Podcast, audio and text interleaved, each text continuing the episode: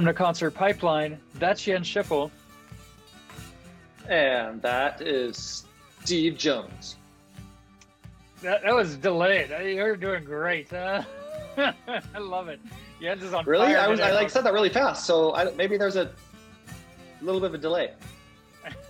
You know that uh, on an audio podcast, people can't see when you're doing a mouth gesture. Uh, you know, they, they, it doesn't translate as well in an audio podcast. But I, lo- I hey, love that man. it, so You're like ruining my style. it's okay. It's All something right, you're take giving- two. Let's start over. Oh, do we have to? I, I like rolling with it. I think we're going. Uh, Do you? All right. yeah, we're good. I- It's something. I- you know, I'm, a- I'm It's a little bonus for those that chose to watch this on YouTube, is what it is. So Oh, I get it. you're ridiculous. oh my it's god! rain, yes. man. It's it's raining like crazy. And It's raining like crazy. The dog does. Yeah, yeah. I- You know that we've got some issues with the internet. Mm-hmm. You know, it's slow. Everyone's logged in because it's raining. You know, so the weather that's a big problem because it's raining, and you know, internet connections get funky, especially Zoom and FaceTime and such.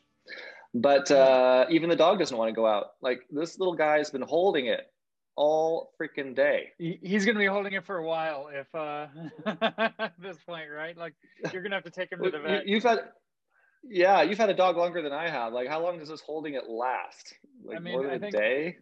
Mine generally, you know, is adverse to going outside in the rain, but eventually will because it is a, a, a natural thing that needs to happen for him to release his bodily, yeah, bodily functions. You know, so yeah, so so that'll happen. but uh, I mean, uh, hopefully right. yours does. I'm just worried- too. Yeah, I'm just worried the little guy's going to explode. Like little doggy parts all over the place. Little, little mess in your your, your living room, huh? Yeah. Yeah. Well, Yeah.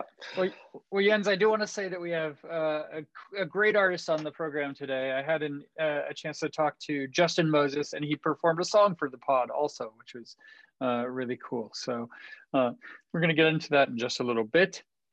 But before we do, it's, it's yeah, it's exciting to have Justin on the show, and um, we uh, we will just you know share a couple of silly stories and stuff, uh, you know, traditional fashion, and then I guess we'll bring Justin on.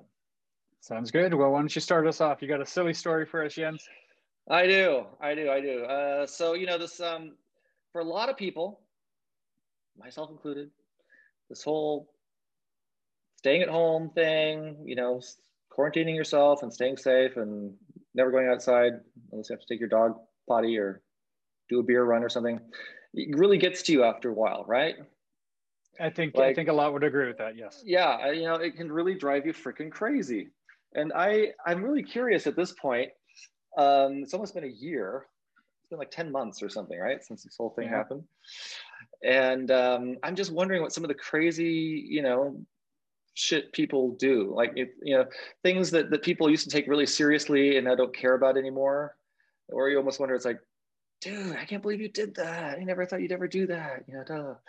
so like one of the things uh, for me is um, you know you, you always want to make sure that you're you're keeping your distance and stuff so one thing i haven't done at all is i haven't gone to the hairdresser at all hmm right so like my wife cut my hair twice last year i got two haircuts last year Yeah. Yeah. I'm, I'm the same same boat, except it wasn't my wife; it was my daughter. So. your daughter there we go Yeah. You know it, it can't be it, it, whatever happens happens right we were you and i both work from home No one Um, judges. No one's no judging one this point judges. either. So exactly it's not a fashion show Yeah. um, and uh, I've got a friend. Uh, his name's Mike, and he he cuts his own hair. Mhm. And um, we were in a um, you know doing a, a you know one of these face to face things like we're doing now, and I was just like, "Who does your hair? Your hair looks the same as it did last year and the year before. It's like perfect. Like you have a." Do you wrap up in bubble wrap or something and go to the hairdresser? He's like, no, no, man, I, I cut my, I do it myself. I just get my, you know, little buzz clippers and I just cut it myself. And I'm like, damn, it looks freaking perfect. So what I decided to do was, um, since I have this little dog, I've been trying to become more and more comfortable um, uh, giving the dog, you know, little haircuts. Um, and I've also been trying to get him used to things like scissors and buzz cutters and um, nail clippers so that he won't, you know, have a freak out next time we yeah. take him to the uh, to the to the groomer. You know, because last time we took him to the groomer, the groomer said, "Your dog uh, needs CBD. Like he is out of control." Um, and uh, you know, we're like, "He's a puppy." He's like, three months old, man. Yeah, yeah. He's learning. But ever since then, I've been kind of paranoid. I'm like, okay, what can I do to kind of, you know, help this puppy out and become more used to, you know, the uh, the whole groomer environment where they only have like an hour to to to make this dog look perfect, and the dog, you know, like squirms around and bites and and, and shit. So anyway, um, so I had these old hair, uh, like beard, like beard trimmers and stuff. Yeah. Um, and I'm like, you know what? The big game is tomorrow. This was on Saturday, right? Like a big game um, is uh, on Sunday, and it's gonna rain. Right, we're gonna have this freaking rainstorm, and there's supposed to be flooding and shit, and all week long. So this is the last sunshiny day. So I'm just gonna go outside and um, give myself like a haircut. Hey, if my friend Mike can do it, I can do it too. And I'm like, I don't need Uh-oh. a mirror. So I, I, my old, my like my my old uh, clippers uh, they broke. I I, I was yeah. using them on the dog, and uh, they worked actually really really well on the dog, but the they just were, were very powerful. The battery's dying, and I'm like, you know what? I'm gonna buy I'm gonna buy a new doggy, um, you know, specific grooming tool, which I have right here. Uh huh. Yes, my dog's name is Jaeger, and everything I buy him is either green or orange. Of course, yes. Jägermeister colors. Yeah, this thing kicks ass. Okay. This thing is badass. It's a little big for the small little dog that I have, but it came with these little, you know, different size trimmers Cigars. like they all do. Yeah. This is a small one, but I used the biggest one, which was like an inch, right? And I'm like, I'm yeah. just gonna shave my entire head, and I'm gonna have like an inch of hair everywhere, and then I'm just gonna ask my wife to fix whatever looks funny, right? Uh huh. Was she on what board too? Wrong? Was she on board? she didn't know. She was in the mm-hmm. shower, so she had no oh, okay. idea I was going to do this. and I've been meaning to like cut my hair, um, or kind of just you know give it a, um, just kind of cut it down. I didn't really want to cut it that short, but I don't know, maybe cut like half of it off or something. I've been um, here by the way. Getting, yeah. You've been here. You've done this. Oh, I've I shaved my head. You know, like oh, I don't know. It must have been ten years ago or so. And are you serious? Was, no way. I, I, it looked bad it was just bad. I looked like a cancer patient, dude. I'm not even kidding. And I had I, I had to wear a hat. You know, we had you know my ex-wife and I uh, and my daughter were actually getting photos professionally taken for, uh, by one of my ex's for, you know friends sisters who's a photographer like the next day or something i had to wear a hat over that and I, am telling you even still it didn't cover up all the uh, how bad of a job i did there were pictures uh, uh you have, you have to show me some photos, man. No, no, we're okay. Like you have must have before and after photos still, dude. It was 10 years ago. I'm sure you're mm. over it. You can share that stuff, right? Sure. Yeah. Well, I guess it must have been yeah about nine years because my daughter was there nine or something. Yeah.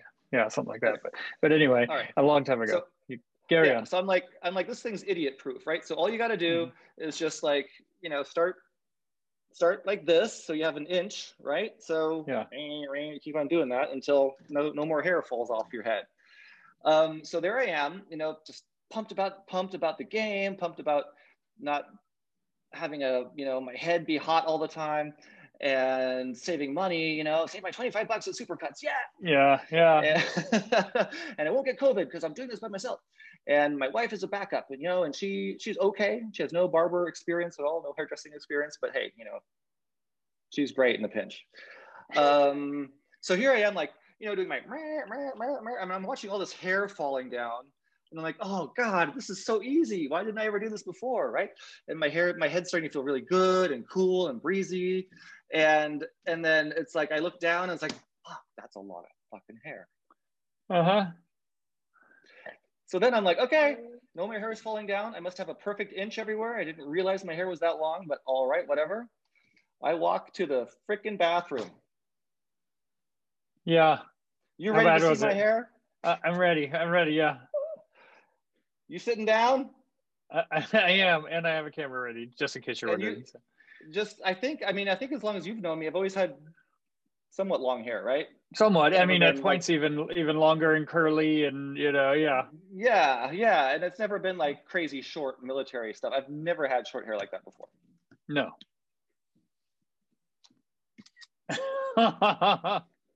there it is. Dang! Yeah. Like, look, see, this is the shortest. This is the shortest one I have, and it's still too long for this. Like, how did this happen? Oh How my gosh. this I- Isn't that crazy? yeah. Yeah. Yours, I'll tell you though. I'll tell you, yours is better than than mine was when I when I did that nine years ago. It was, Are you serious? Well, that's you probably had more hair. Look at these receding hairlines. I had no idea, dude. At You least know you have the receding hairline to protect you, you know, because I didn't have that. Yeah, and it was it was just bad. Like I didn't I don't know why I thought it was a good idea. You know, like you said, save twenty five dollars at Supercuts or something. You know, just do it myself. Yeah, you know, you see it in the movies and stuff, and it looks really easy. You know, like the barber always Yeah. does it in the military movies and stuff. No big deal. Um, and I'm like, you know, I never thought that I would be really happy to have hats, like to Yeah. help me out. Like I have, I have, a, I have a couple of these different, you know, hoodies uh, or little beanies, I guess this is a beanie. And then I've, I've got these little hoodies, like you know, hey Steve, what's up, man?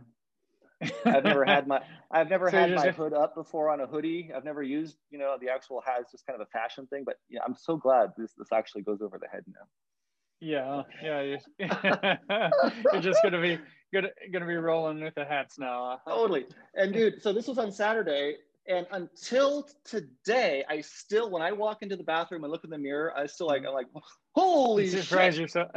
what the fuck? Yeah, I, I completely you know forget how short it is until I look in the mirror again. I'm still shocked. yeah. I mean, it's like, It's- but but like that- what I was talking about before, like people do crazy things during crazy times. I never in my entire life thought I would have a haircut this bad, or if I ever did, I would be devastated. But I really don't give a shit.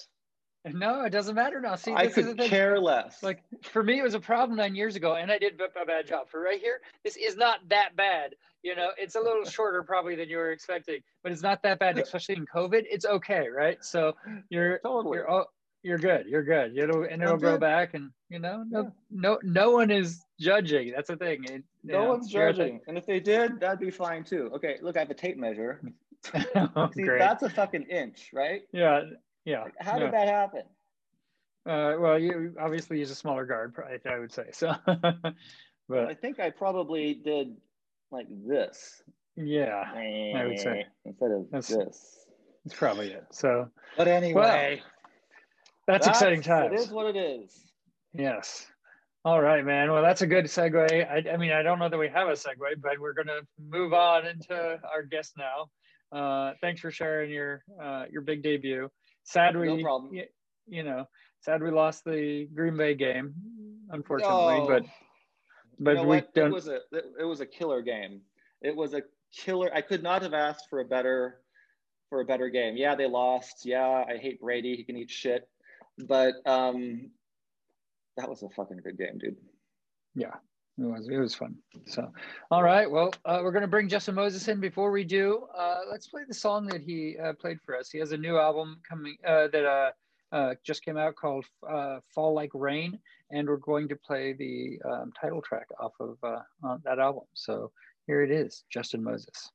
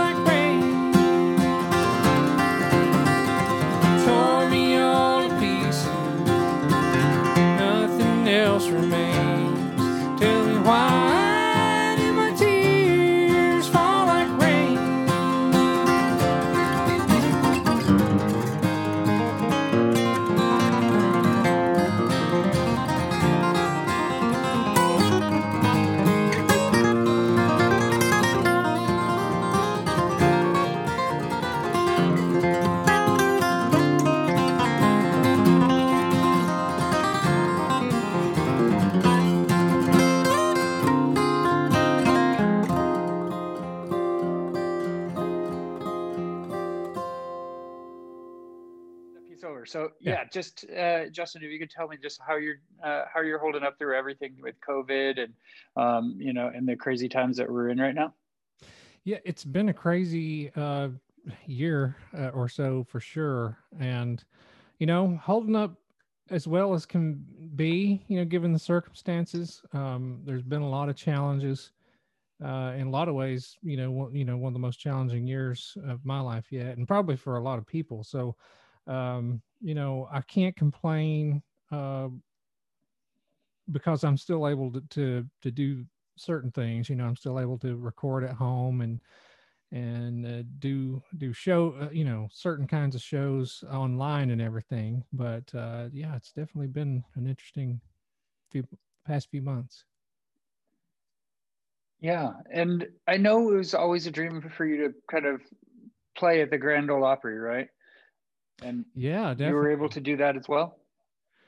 Yeah, yeah. You know, I uh, I feel like for a lot of uh, a lot of musicians, the Grand Ole Opry is one of those things that you want to do when you first start out um, learning to play music and and uh, working at it. And you know, you, you, you start to think that this might be something you can pursue as a career or something like that. So, um, yeah, I, I I don't I don't know where the idea, you know, of that started, but I, I finally got to do it in 2008 um, when I got to play with Dan Tyminski and his band, and so um, that was a big deal for me then, and and luckily I've gotten to do it many more times since.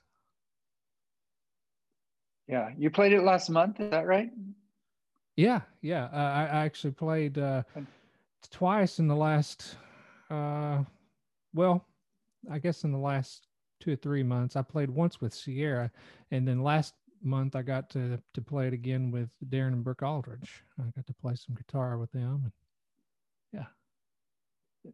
And how are those shows? Like, what it tell tell me about playing shows kind of in this this time because there's not a lot of them around. So yeah, how did that work yeah. out? You know, uh, it it was uh, a good.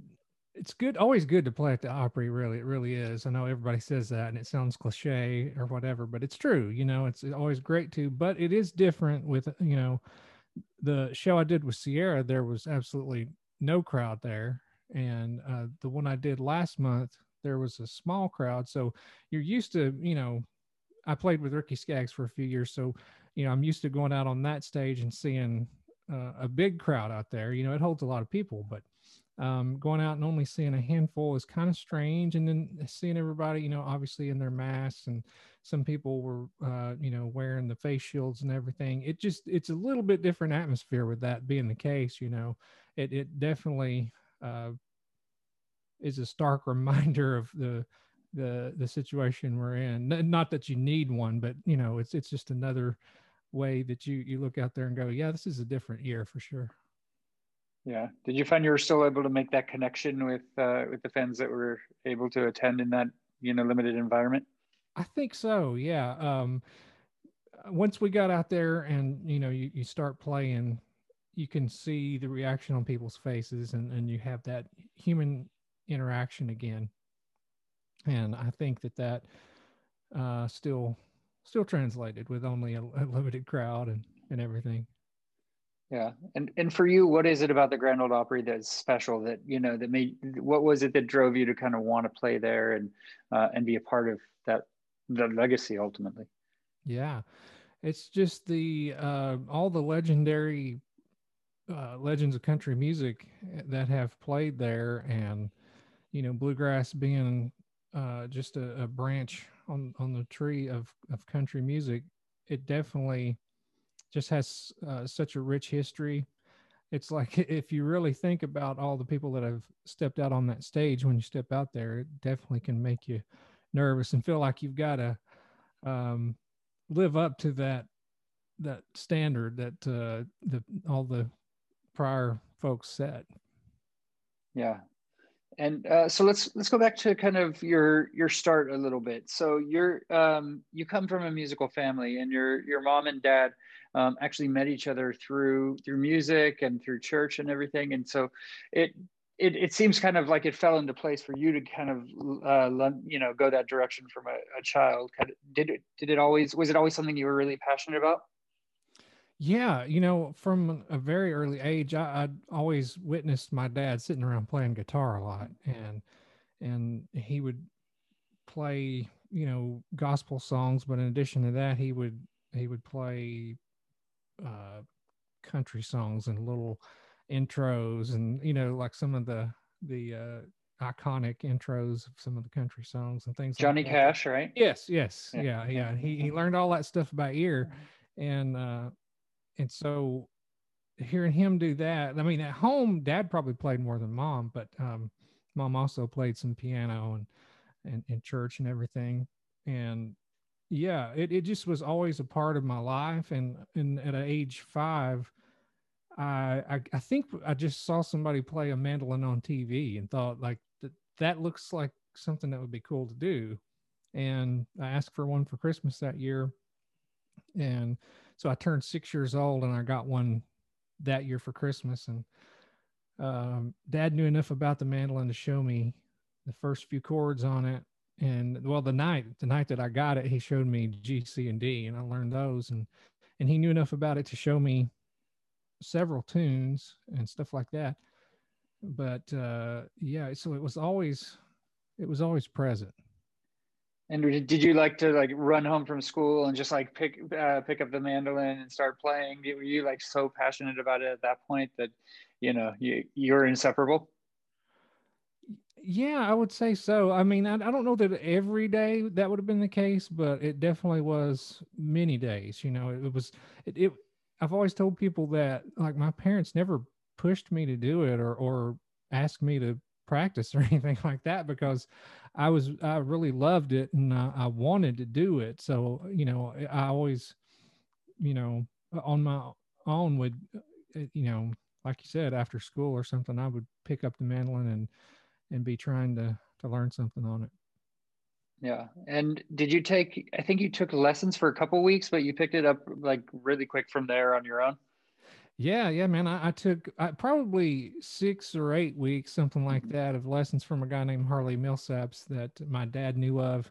That uh, you know, he knew he played several instruments and and knew more bluegrass tunes and stuff like that than my dad did. So he took me uh, to him for lessons, and and I would always go and uh, take my cassette, and he would have a cassette recorder there, and he would always at the end of the lesson record several more tunes for me.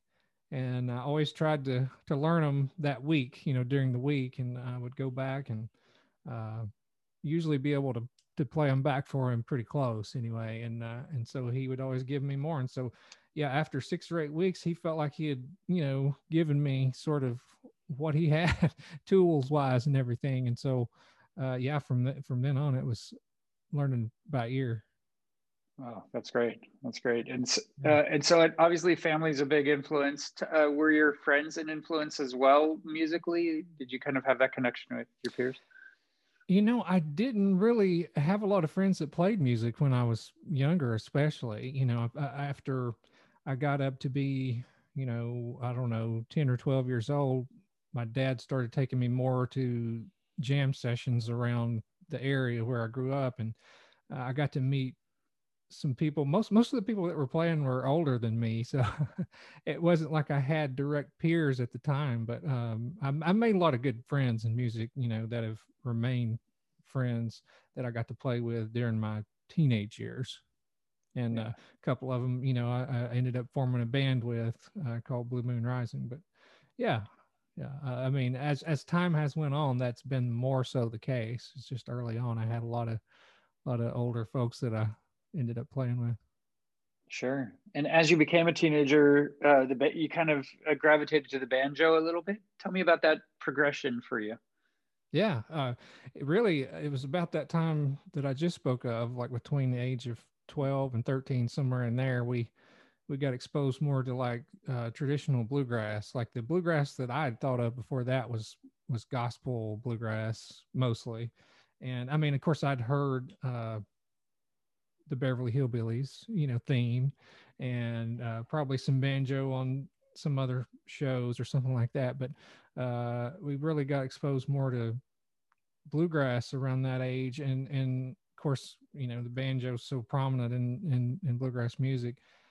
Uh, and really, the other thing that caught my attention was the an episode of Austin City Limits with Alison Krauss and Union Station and and uh, Ron Block, the great banjo player, and her band.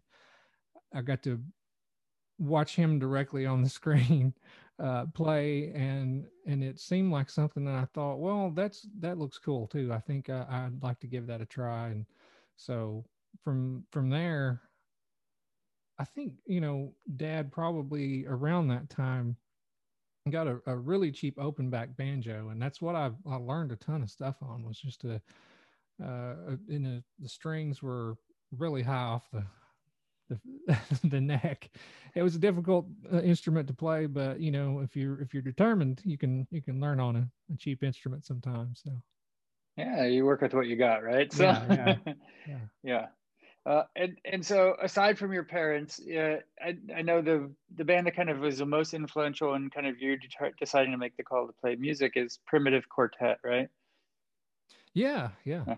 So, so tell me about them. Uh, you know, I, I'm not familiar, but tell me kind of what it was that drew you to their music and uh, and kind of seeing them live and making and kind of you wanting to kind of have that for yourself. Yeah, so they were the in in the sort of gospel world that I grew up kind of listening to. They were the bluegrass gospel band, you know, like and and they were the ones that I that I saw all the time on TV, and I got to see them a couple times in person, but they um they never played a whole lot of anything that would be that I would say is fancy or you know sophisticated necessarily music but uh it, it, they all um particularly the guy named mike riddle that played guitar in that band is a great player. He he plays really clean and you know very clear. And I think that was a big influence on me. Uh, you know, above anything else with the band was that, and and their harmonies. They you know they sang great harmonies, and uh, and so same di- same deal with uh, Norman Wilson was the mandolin player in the band, and and he he would tell you you know that he wasn't much of a mandolin player, but he played really he played really simply, but he played, you know, you could tell what he was playing. You know, he played clear notes and he he stuck to the melody a lot, and and that really stuck with me a lot. I think through the years. Yeah. Um, can you tell me a little bit about hee haw music? What is that? How does it differ from like bluegrass? Like what what what's that line? And um, kind of explain that to me a little bit. I'm not sure. I'm not sure I can. Yeah, yeah when you say hee haw music, do you mean like, uh, like music that was on the show so, hee haw? Oh, that was that's what it is. Okay, so hee haw was a show. Sorry, I don't even. Yeah, I mean getting that connection now. So, so it was music that was on the show uh, Hee Haw that you were you were into, right? And it was it. Well, I mean, I was exposed to it for sure. Like that's uh, you know, during those early years, with me playing music with my family, we we traveled around most Saturday nights. We were like playing somewhere in in a church somewhere or something like that, and so I, I wasn't, you know, watching it every week, but there would be weeks where we w- weren't doing that, and and my dad would definitely turn over and, and see that. So, um, yeah. yeah, you know, they had a, uh, a lot of different musicians on the show over the years, and and I know that the music I was hearing there was was definitely influential to me. Yeah, yeah. And so you mentioned traveling with your family to play at uh, different churches. You did you did a lot of that, right? Like you went to Kentucky and uh, and different places to play, right? Yeah, yeah, uh, yeah. We we we mostly stayed close there in East Tennessee, um, really Southeast Tennessee. We didn't travel out of that area a lot, but there are a lot of churches in that area. Um, but we uh, we did occasionally, you know, get asked to come down into Georgia or North Carolina or Kentucky a couple of times. But uh, yeah, we we did a whole lot of that kind of singing, you know, from basically for me from age seven up until basically in my 20s. I was still doing it a little bit, my early 20s. Yeah. yeah. Um, so your your new album is uh, "Fall Like Rain." Um, tell me a little bit about your process pulling together the, uh, this album and what you were looking to to create. Uh, you know, when you went into creating it.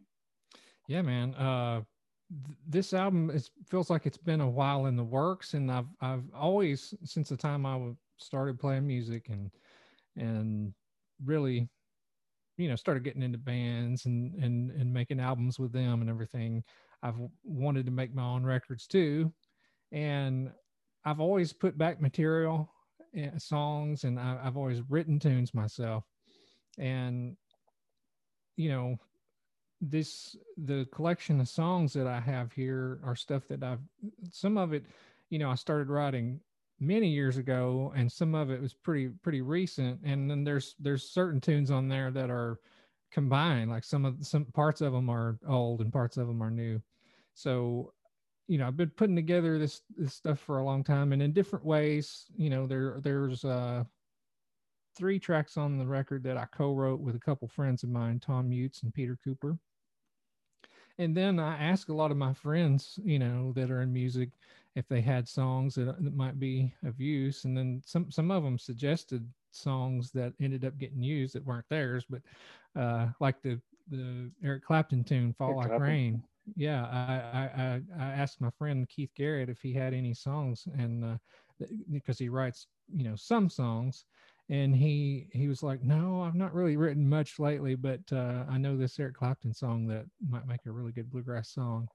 And after I checked it out, I thought, yeah, this this is going to work for me, you know, because he, he he said it probably work for you because it it has that high note in it, you know, it goes a pretty high in one place and and he knew I had a higher voice, so thought it might work out for me, and and and I felt felt like it it did. So yeah. So when you went into uh, kind of deciding to cover that song, like um, how do you how do you approach that right um, how do you kind of uh, take it and pay respect to the original artist uh, by but still make it your own yeah it's always an interesting thing because you you start out knowing you know exactly or trying to figure out i guess i should say exactly how the artists themselves you know are doing the song and so i, I sat down and and played with it tried to just sort of uh, by ear figure out what was going on uh, and then then I, I think I made out a chart for it.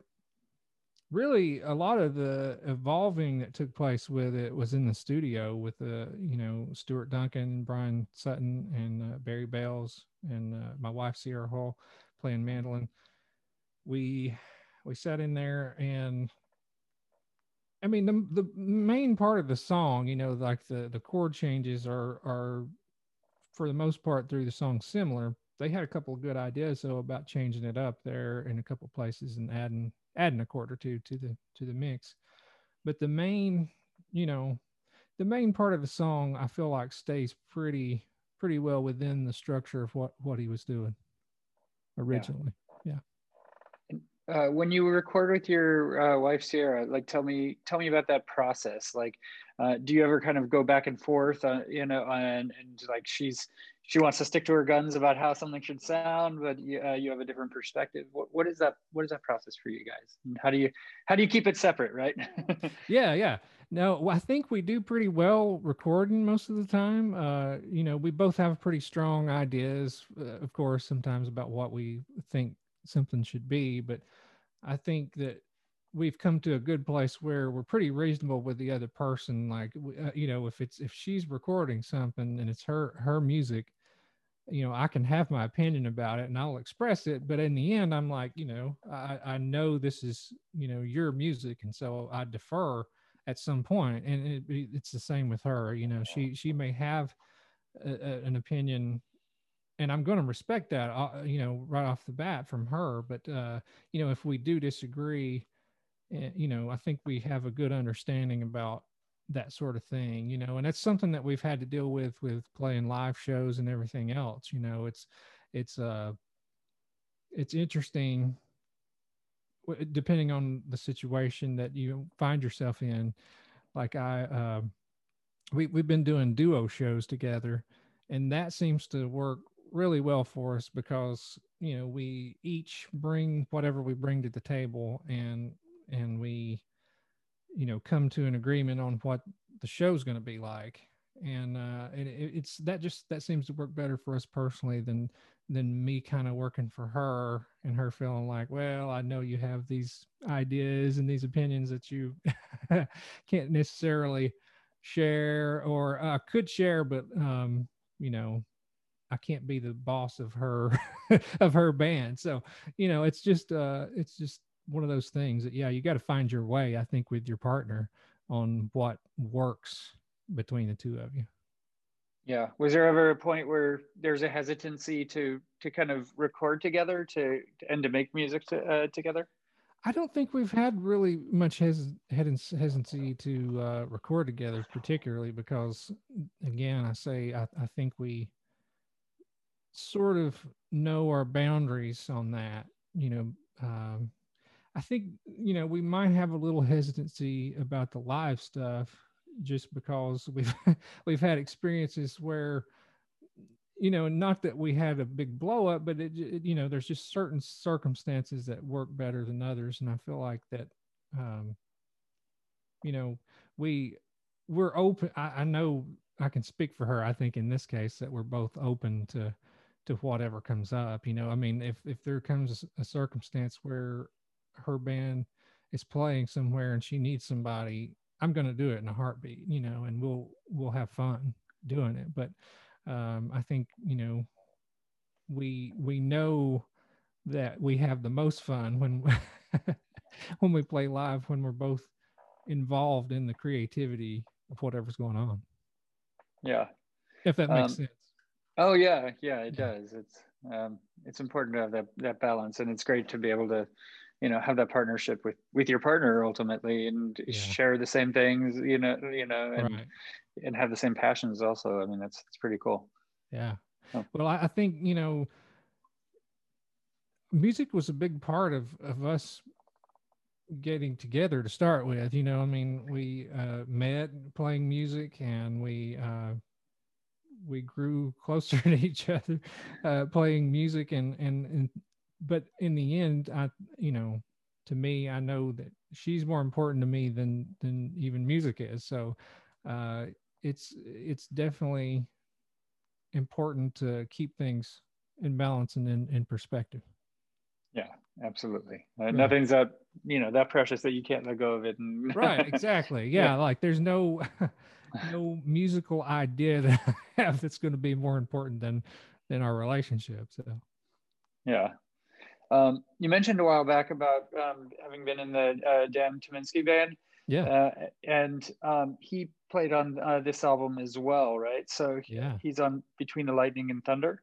Yeah. Um, so tell me about the dynamic, kind of first having uh, been in his band and also kind of flipping and him playing um, uh, on your album. Yeah. So that it was a really big deal for me to get to play in his band uh, years ago. I was a huge fan, still am. Like he's one of my favorite singers in the world, really. But uh, it was it was a really big thrill for me to get to uh, get to be asked to to play with that band, and then you know, even in the last, uh, well, let me think about it. I guess now it's been uh, 2000, the end of 2019. Dan started playing a few more shows under his name, and he was calling me a little bit to uh, to do some stuff with with his new band he was putting together. And so I had been in contact with him again, and we had, you know, played around each other a little bit. And I knew I was wanting to put this record together. So the door was kind of open in that, you know, sense. I think it would have been anyway, because, you know, we, we, we always have enjoyed, or I have, I guess I should speak for myself, but I always enjoyed getting to, to play with him and, and I think he tolerates me all right. Anyway.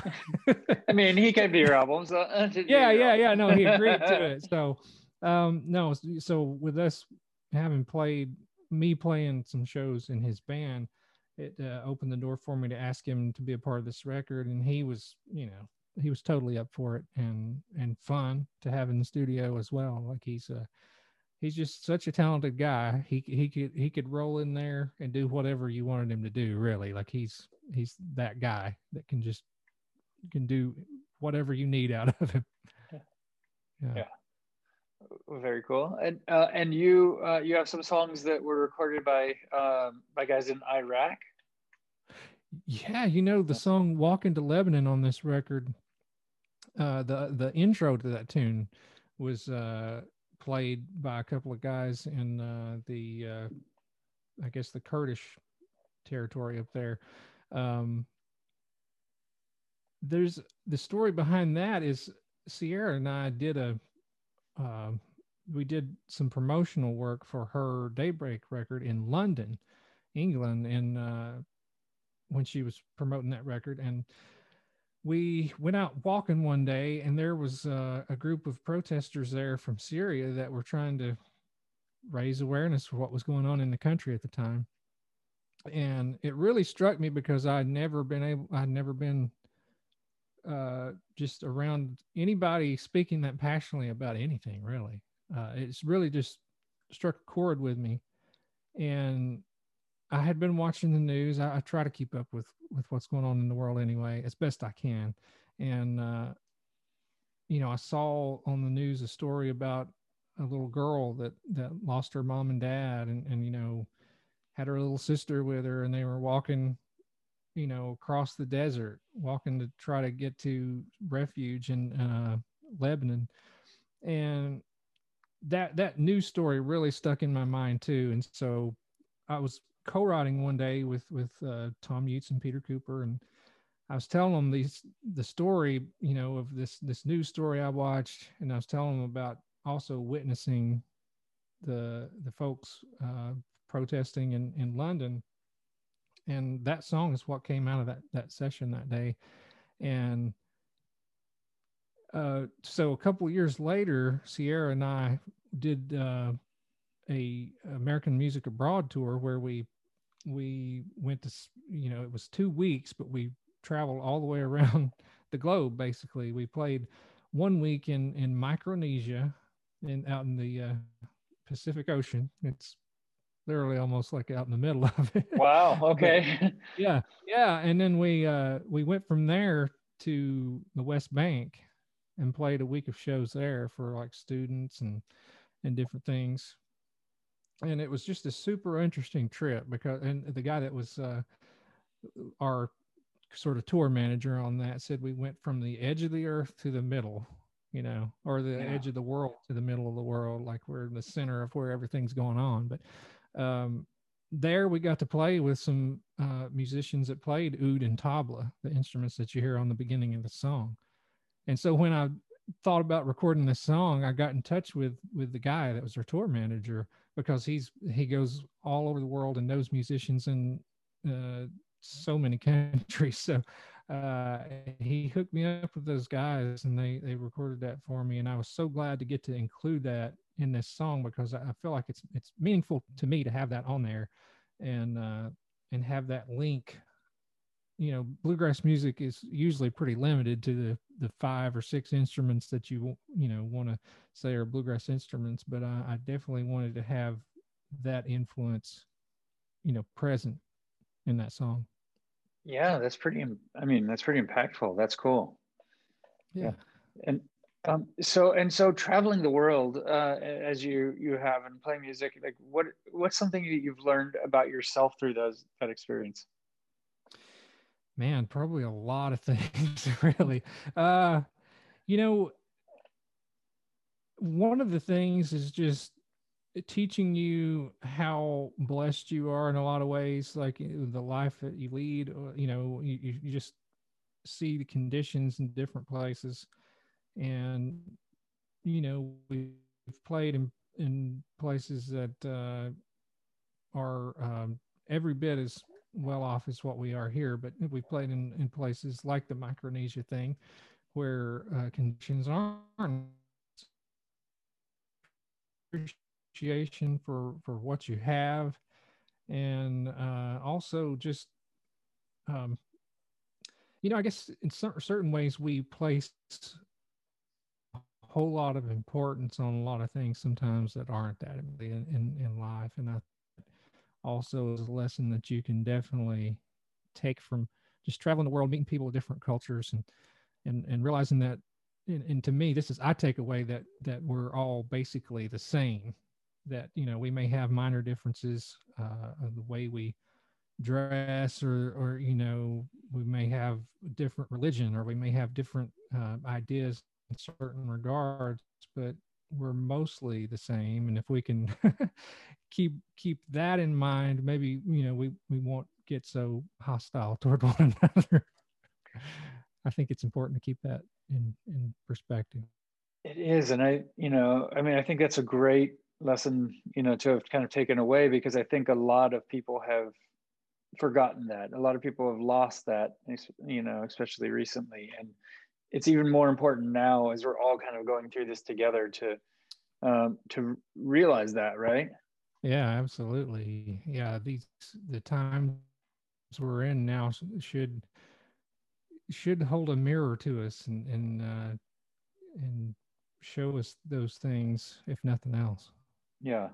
Yeah. I mean, we, we're, we're literally dependent on each other to the, the pandemic. You know, it's like, you know, maybe if uh, certain parts of the world rid themselves of the, of the virus, um, we, we need the whole world to basically so that it doesn't respread. And so, yeah, I mean, it's the direct evidence and, and ideas of, of what I'm talking about. It's, uh, you know, we, we need each other.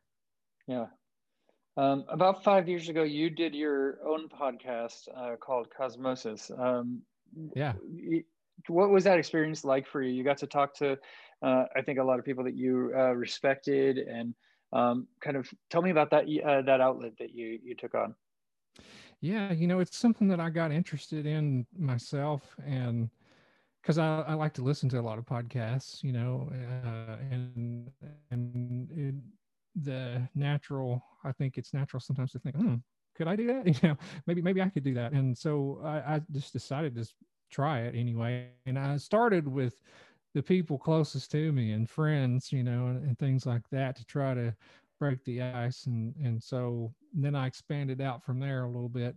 But it was a great experience, and and I tell people to this day that, you know, I'm not currently doing them, but I've not given up on the idea entirely that I couldn't pick back up at some point and still do some interviews and start that back up because it is a lot of fun. I, I feel like the reason that I dropped it was because I did feel like maybe at the time I was putting more time and energy into it than than what I was getting back out of it. But um, it's uh, it's really fun to sit down and talk to people long form and and get to get to know them a little bit better. Like I, I learned a lot of things about people myself that I that I didn't know, and and I feel like that was uh, hopefully a value that you you bring to these things where other people hopefully are are getting that same experience where they they hear some things maybe they they hadn't before. Yeah and you find yourself able to kind of have a conversation that you wouldn't otherwise have right? And yeah absolutely. uh, you know and ask questions in a way you know listen in a way that uh that you wouldn't if you're just you know sitting around and talking with with people but you know i, I don't know. I've, I've i've been doing this for almost 300 episodes now and and so i've definitely learned a, a skill of listening um and man that is curious the, yeah that that uh, the main thing that i noticed when i started doing it and i only did like 30 something episodes i think but um after a while i started realizing even in normal conversation, I was asking more questions, and I I was just a little more curious, and and and you know, and like you said, listening. You know, it's it's it's a funny thing, but I I, I did find that. Yeah. Uh, so uh, yeah. Um, so with with this album, you know, I mean, uh, kind of looking ahead, was there were there songs that you had recorded that you're kind of like that didn't fit into here that you're already kind of looking at, you know, where they might go elsewhere, or what what's kind of next for you, Justin? I had some other things in mind that I, I didn't feel like quite was was going to fit or work uh, with what I was doing here. Uh, I definitely have, uh, you know, I had an instrumental that I almost recorded with one band that I that I'm pretty sure I want to record in the next thing, and I didn't have a whole lot of. Um, I didn't record a whole lot of extra songs. I pretty much recorded the that I chose, but I had a, a a little bit bigger list uh, that, that, yeah i'm definitely going to go back to and and check out and, and i'm not sure it's like i feel like to some extent i've got to I've got to get started on a record before I really know what shape that it's going to take, you know. So I've been yeah.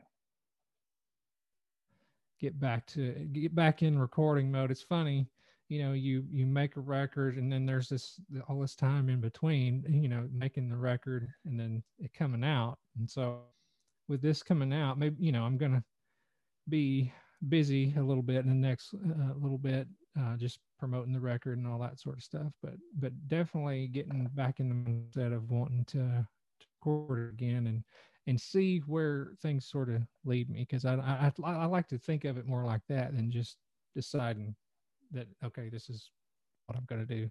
Yeah, let it come naturally. Yeah, yeah, yeah. Well, cool. Well, Set just a certain theme. Yeah, yeah. Well, thank you for, for taking the time today, Justin. I uh, I definitely appreciate it and, uh, and dig the album. I mean, you're whiz on the banjo. It's uh, it's oh man, thank you so much. Yeah, I was Did just you, gonna say it's. It, uh, no, no, but I, God, I can't even keep yeah. up. I can barely keep up with listening to it. Let alone, like, I, I just imagine the thing, the fingers, like my fingers can't can't do that, and uh, you know, and it's just like it's an incredible skill that you know. I mean, I, I don't listen to a lot of banjo music, but I really right. respect it. Right. Uh, yeah, sure. And uh, I mean, just that ability ability to be able to do that is uh, is a great skill. So. Oh man, yeah, it's a whole lot of fun. If you ever get the urge to do it, it's a whole lot of fun to, to play and mess around with. I know when I started trying to learn banjo, I spent a lot of time with with the instrument, just trying to figure out the rolls, and I learned them wrong. Some of them, you know, at first, and and just kept at it and kept playing and kept trying to to see well you know, if, if, there's any such thing as wrong, I guess, you know, because you know, music's music in a way, um, but it was wrong for what I was wanting to do. So yeah, I, I, I learned how to do it more like I, I wanted to hear it anyway, and I think that that's uh, that's an important thing for people if they try to learn an instrument, just kind of stick with it and and have some determination to, to get where you're wanting to go with it because it takes a lot of patience. So and a lot of people are afraid of failure, but you know, yeah. I've in my own life I've learned that some of the big biggest mistakes and some of the things that seem like the worst things at the time are you know are really pave the way for uh, for the growth that I've had in my life, right? And uh, yeah. and uh, and really are part of what make me who I am. So absolutely, yeah, yeah. Well, awesome. Well, thanks, Justin, and uh, and thanks for taking the time. And that was the interview with Justin Moses here on Concert Pipeline and Jens. That takes us to the final segment on the program. What is it? Well, it's time to talk about what's happening in the world of music. It is our segment on music news. Steve.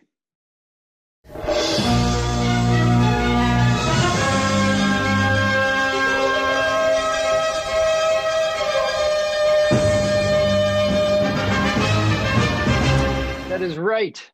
Jens, we each have a couple of stories to share and uh, and what's going on in the music world, some you know happenings and such. And uh, I think we have a couple of good ones this time. So we'll uh, we'll hop right into it, shall we? Yeah. Uh, in traditional fashion, let's uh, let you go first, and I will follow your lead. All right. Well, Jens, my first story is about the Flaming Lips.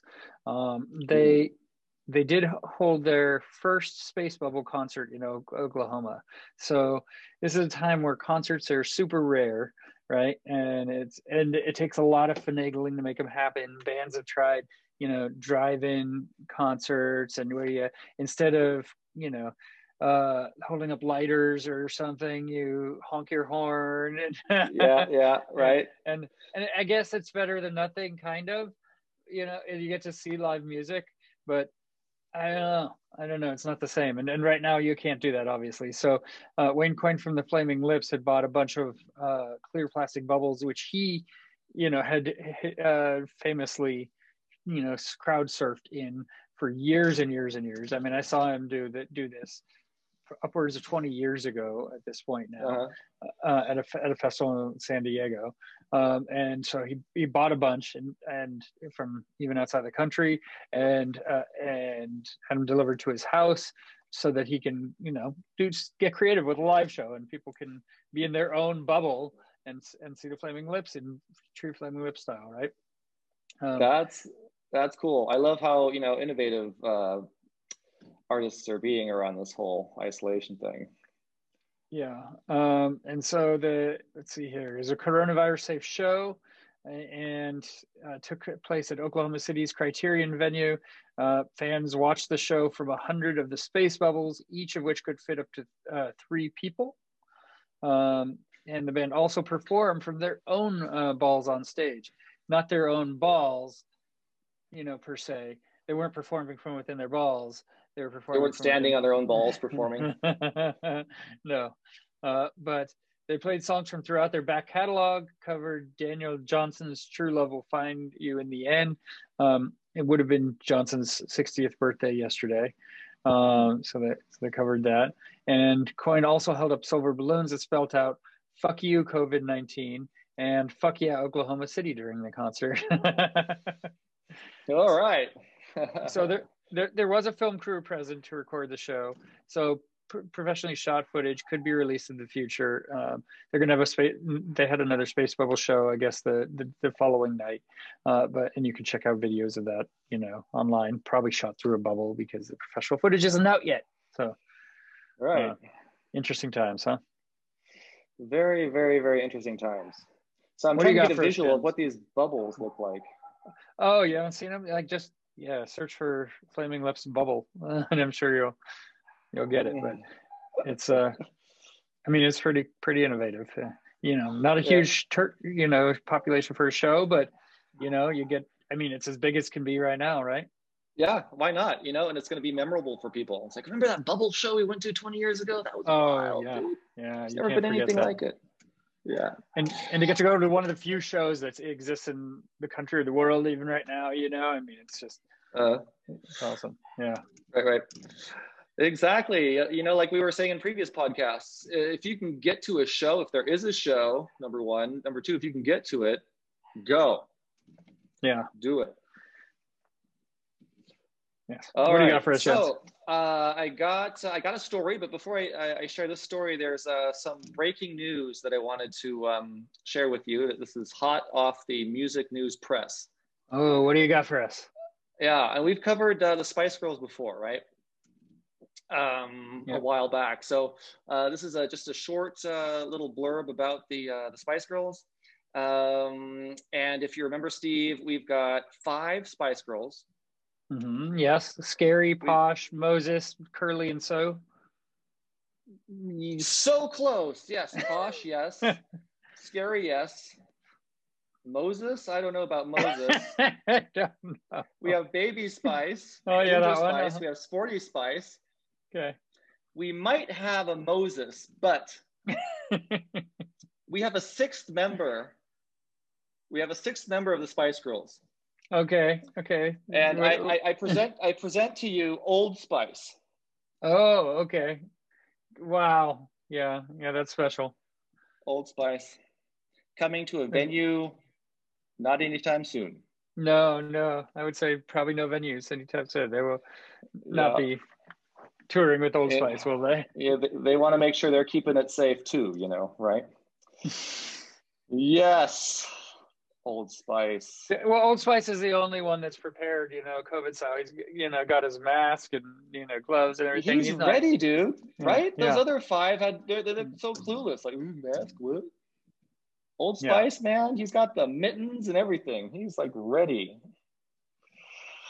Okay, so talk about what's happening on Sunset Strip in Hollywood, California. What is happening, Jens? Well, I'm glad you asked that, Steve. let me tell you. Let me tell you what's happening on Sunset Street, uh, Sunset Strip in Hollywood, California. We've got uh, we've got Eddie Van Halen's 66th birthday, and how is that being celebrated? and that is being celebrated at Guitar Center by the unveiling of a ginormous mural. You said unveiling and Merle or something. mural, uh-huh. a giant m- mural. Mural, Mural? a giant mural A outside mural, of Guitar yeah, Center. a mural. Yeah, uh, this thing is 17 feet by 105. Damn, son. Uh, What what is that like? Taller than wider or wider than taller? I mean, I would think wide, but I You think it's like I don't know. fatter I- other than it's fatter, not like taller, right? It's like I would think so along the base of the building, but um, yeah.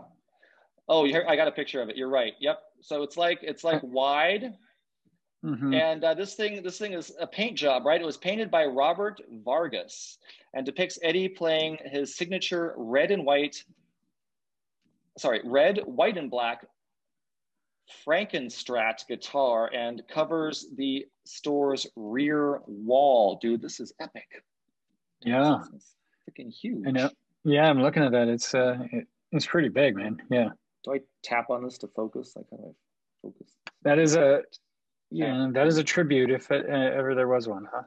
That's pretty awesome. Can you imagine Steve Jones being painted on the side of Guitar Center by Robert Vargas? I wish I don't know one, so no, I can't. Dude, Unless it's uh, you're talking about Steve Jones of the Sex Pistols, in which you know, still it'd be a stretch, but uh, Yeah, yeah. Well, maybe someday, you know. But hey, you know, I think one of one of the things you don't have going for you is you don't have a Frankenstrat guitar. that is true. I'm missing out on that. So, Yeah. uh, well, that's. So I think that's pretty freaking epic. Uh, Vargas uh, had this to say Eddie was one of my creative heroes. Uh, when I was young, the debut Van Halen record was the first album I ever owned. He influenced me over the years in so many different ways.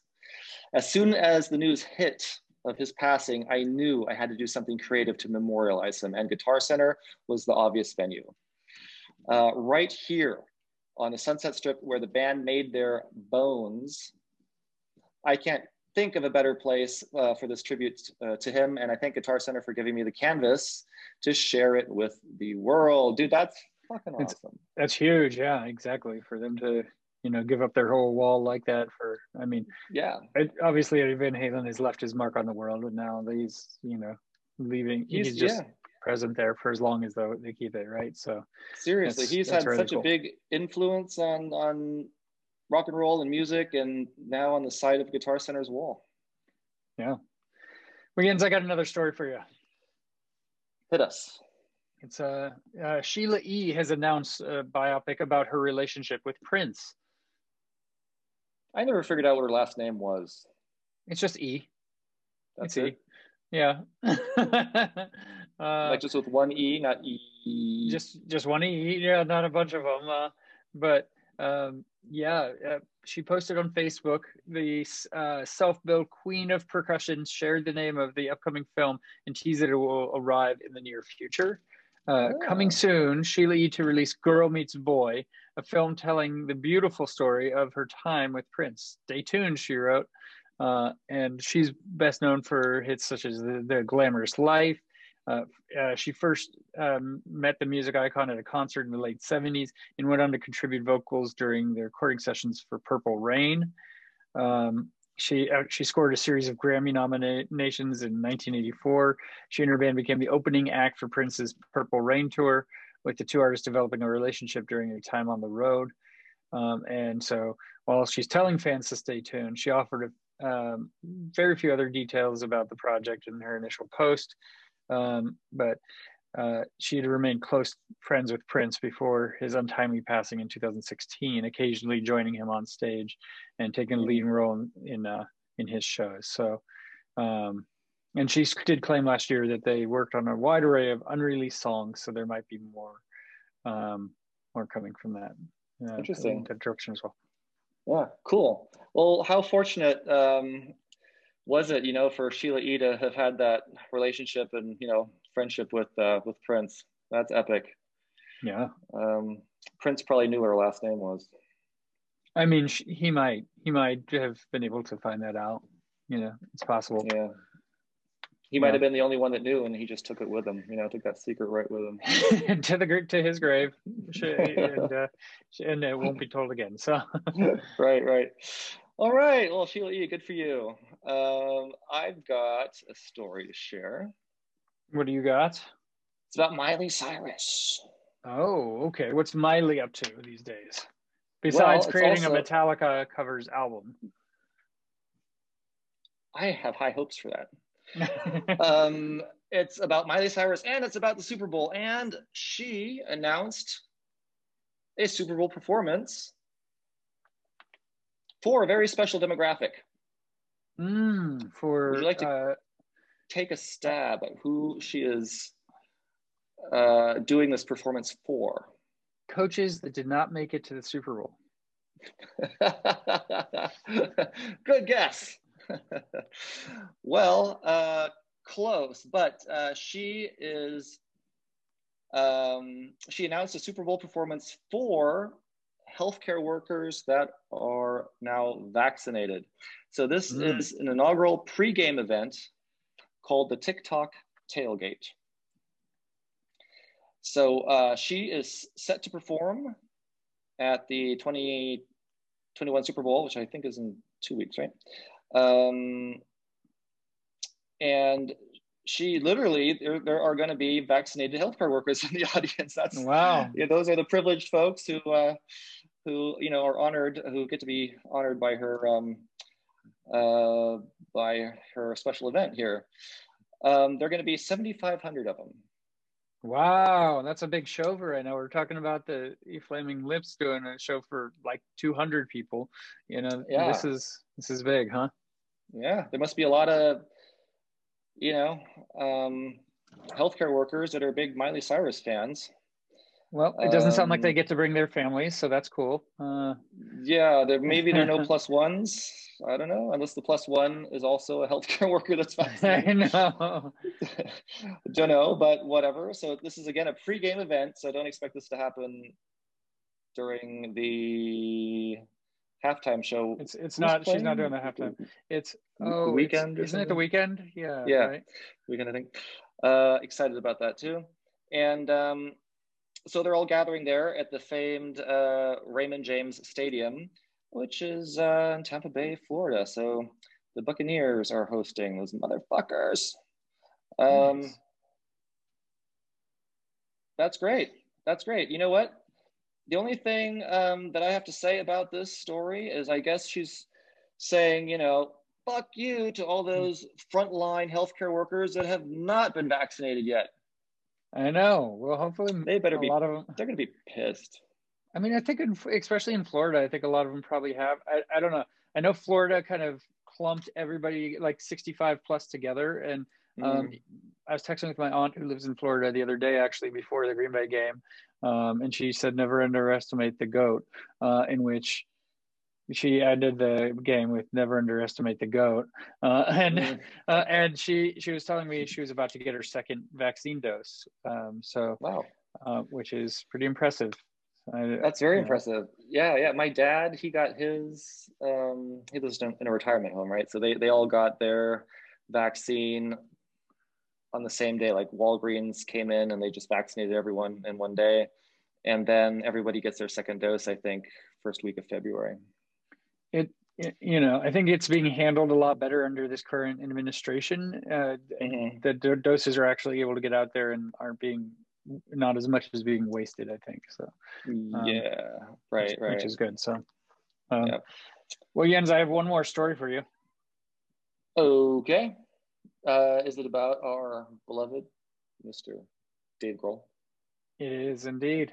Uh, you know, I told you, Foo Fighters are going to keep delivering uh, every week, I'm sure, uh, for the for the coming weeks because they have a new album coming out, and uh, so they're going to be playing a special release show and launching a radio channel. Jens. Uh, oh so, no shit!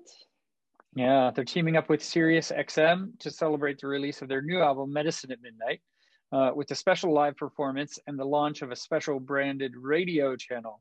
Uh, they're going to kick things off with uh, Foo Fighters Radio, limited time channel uh, on uh, Sirius XM on February 3rd at uh, 12 p.m. Eastern that'll feature the band sharing insight into their new album and stories behind some of the biggest songs, demos, B-sides, and rarities throughout their more than two decade career. Um, and I mentioned a special show. They're also going to be playing a special show uh, for the network's listeners on February 5th at 5 p.m. Eastern uh, and Pacific with the Foo Fighters live from the Sirius XF, uh, XM uh, Garage special performance from Los Angeles. And then at midnight, the station's going to broadcast the album in its entirety for a track by track special that will be hosted by the band. Um, and so Sirius XM's Scott Greenstein had this to say, Jens. Um, from their inception in the mid 90s to their recent performance at the 2021 presidential inauguration celebration, Foo Fighters remain one of America's biggest rock bands. They've achieved critical acclaim for their music and onstage energy, all which while building a large and loyal audience. This special extended channel will draw new listeners, and as part of it, uh, we are very proud to present a Foo Fighters concert from our LA studios next week. Um, they're a band that grabs you and won't let go. And we'd love to bring their music and passion to our listeners. So, yes, yeah, I don't. I did see their performance at the inauguration, and it was, God, it is the same performance ultimately that they did on Saturday Night Live. I'm not sure if you got a chance to see that, but just like they uh, they did a stripped down uh, type uh, version of um, oh God, what's what song was it? Uh, Foo Fighters, SNL.